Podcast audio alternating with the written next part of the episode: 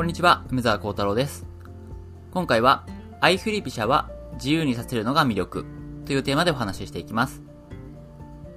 先方の特徴について、まあお話ししてるんですけども、今回は相振り飛車ですね。これをテーマにお話します。相振り飛車っていうのは、基本的にまあ振り飛車党の人しかなることがないので、居飛車党の人には、はあんまり相振り飛車っていうのは指すことはないと思います。で、振り、振り飛車党の人でも相振り飛車はあま、あまり好きじゃないっていう人もいたりします。まあ、なんですけども、私はこの相振り飛車っていうのは結構昔から好きなんですね。で、とても面白い、面白い戦法なので、まあぜひ、指してみてほしいなと思う、いう思いも込めて今回ご紹介します。相振り飛車っていうのは、将棋にはいろんな戦法があるんですけども、その中でも、こう、定石があまり整備されていないっていうのが大きな特徴です。なので、定石がしっかり決まってないから、こう自由にさせるんですよね。それがすごくいいです。で、しかも、こう、結構戦略を、が、に、戦略に自由があって、それを考えるのっていうのが楽しいんですよね。で、まあどういうことかっていうと、相振り飛車っていうのは、まず、飛車を振る場所によって分類できるんですよ。で、その、飛車の振り場所っていうのは、えっと、相振り飛車の場合、どこに、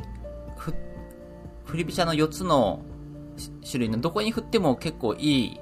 勝負ができて、どこに振ったらダメっていうのは特にないんですね。まずそこが自由です。それは何かっていうと、向かい飛車、三間飛車、四間飛車、中飛車ですね。このどれを選んでも、こう絶対ダメっていうのは別になくて、どこにでも振れると。で、まずこれだけでですね、自分と相手との組み合わせですごいパターンがあるの分かりますかね？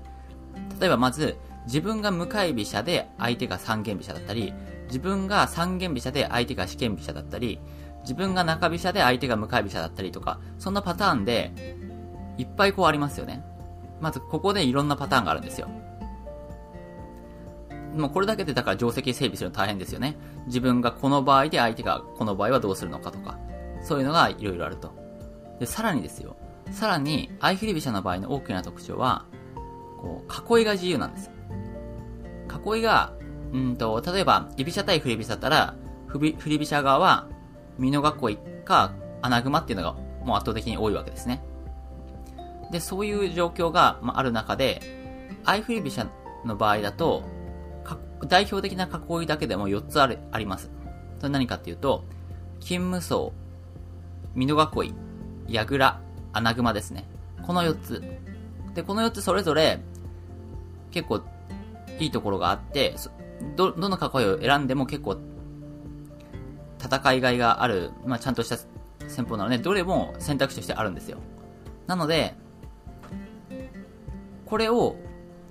自分が選べる、4つの中選べるし、相手も選べるっていうことで、もうここでまたいろんなパターンがあるんですよね。つまり、自分が金無双で、相手が櫓だったらどうかとか、自分が美濃囲いで相、相手が穴熊だったらどうかとか、自分が穴熊で相手が美濃囲いだったらどうかとか、ここでまたいろんな組み合わせがあるんですね。で、そんな感じでこう、あ、囲いも自由に選べると。で、まあ、それぞれの囲いはですね、また、いろんな形のバリエーションがあって、また枝分かれしていくんですけど、まあ、それを除いても、大きく分けても4つあると。でそうすると、さっきの飛車の振り場所が自由っていうのと、囲いの種類がいろいろ選べる自由っていうのを組み合わせると、で、それが自分と相手が分だけあるので、もう先方のバリエーションがものすごく多いんですね。だから、こう、かなりこう、いろんな定石というか、いろんな指し方っていうのが、その相振り飛車っていう戦法の中には含まれてると。これがですね、もう、相振り飛車の面白いところなんですね。私あの、将棋、やっぱり昔から序盤が好きで一番。そうすると、序盤で、そう、戦略とか立てるのが好きなんですね。そうすると、相振り飛車っていうのは、ものすごい、こう、戦略の縦がいがあるんですよね。こう自分の飛車をどこにまず振るか。で、さらに囲いは相手の形に合わせて何にするか選ぶと。そしてまた、相手が自分の飛車の振り場所に合わせた囲いを作ったら、その囲いに合わせたまた場所に飛車を動かし直したりとかですね、とかして、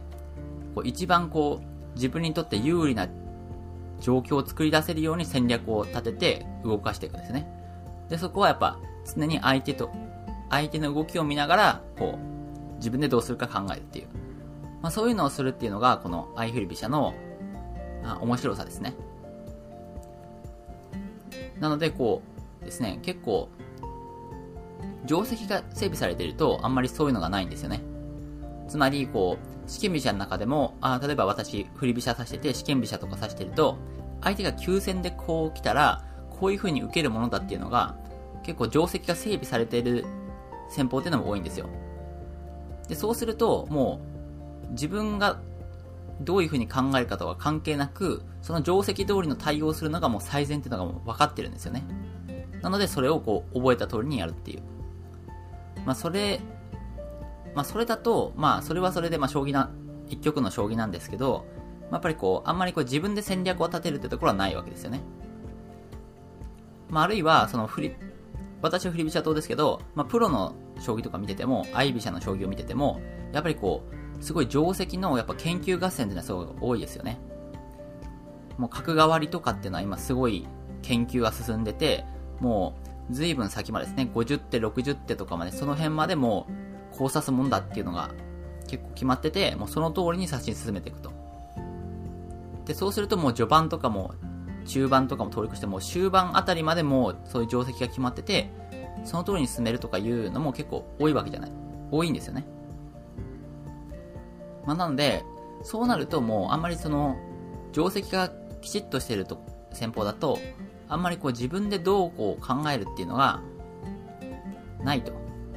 で、それはやっぱり、あんまり私としては面白くないかなと思うんですよね。で、まあそんな似たようなことを思う人っていうのは多いんじゃないかなと思います。で、そういう人はぜひ、なんかやっぱり、アイフリップ社っていうのは、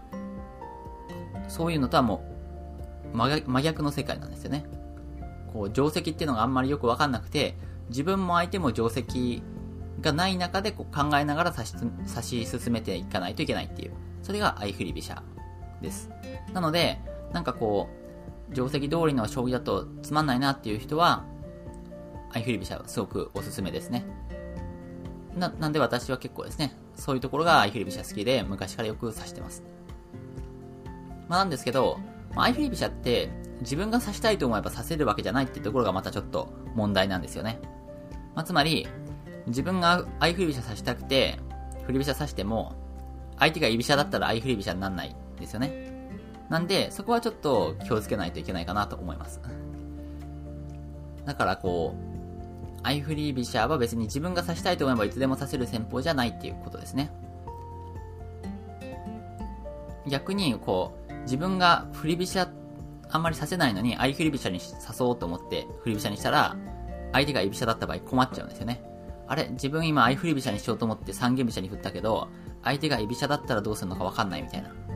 そういうこともあるので、まこう、相振り飛車どうしても指したかったら、相手が振り飛車にするのを見てから自分も振るっていう。まあそんな駆け引きが必要になったりはします。まあなので、ちょっとですね、その居飛車党の人とかは、相振り飛車指しづらいかもしれない、知れないんですけども、まあですね、ぜひ相手が振り飛車にするのを見てから自分が振り飛車に、自分も振れば相振り飛車になるので、まあそういうことをやってもいいかなと思います。はい。ということで、まあ今回は、相振り飛車についてお話しました。で相振り飛車ですね。まあもう一回言うと、いろいろバリエーションがあって面白いですよと。まず、飛車を振る場所で、向かい飛車、三間飛車、四間飛車、中飛車があると。さらに囲いで、金無双、二囲い、矢倉、穴熊と、すごく、と4つまたあると。で、この組み合わせでいろいろな、こう、戦いが、こう、楽しめて、自分で戦略を立ててできますよっていう戦法です。まあ、ですので、相振り飛車ですね。ぜひ、まあ、楽しんで指してもらえたらいいかなと思います。はい。それでは今回この辺にします。それでは皆さん、良い一日を。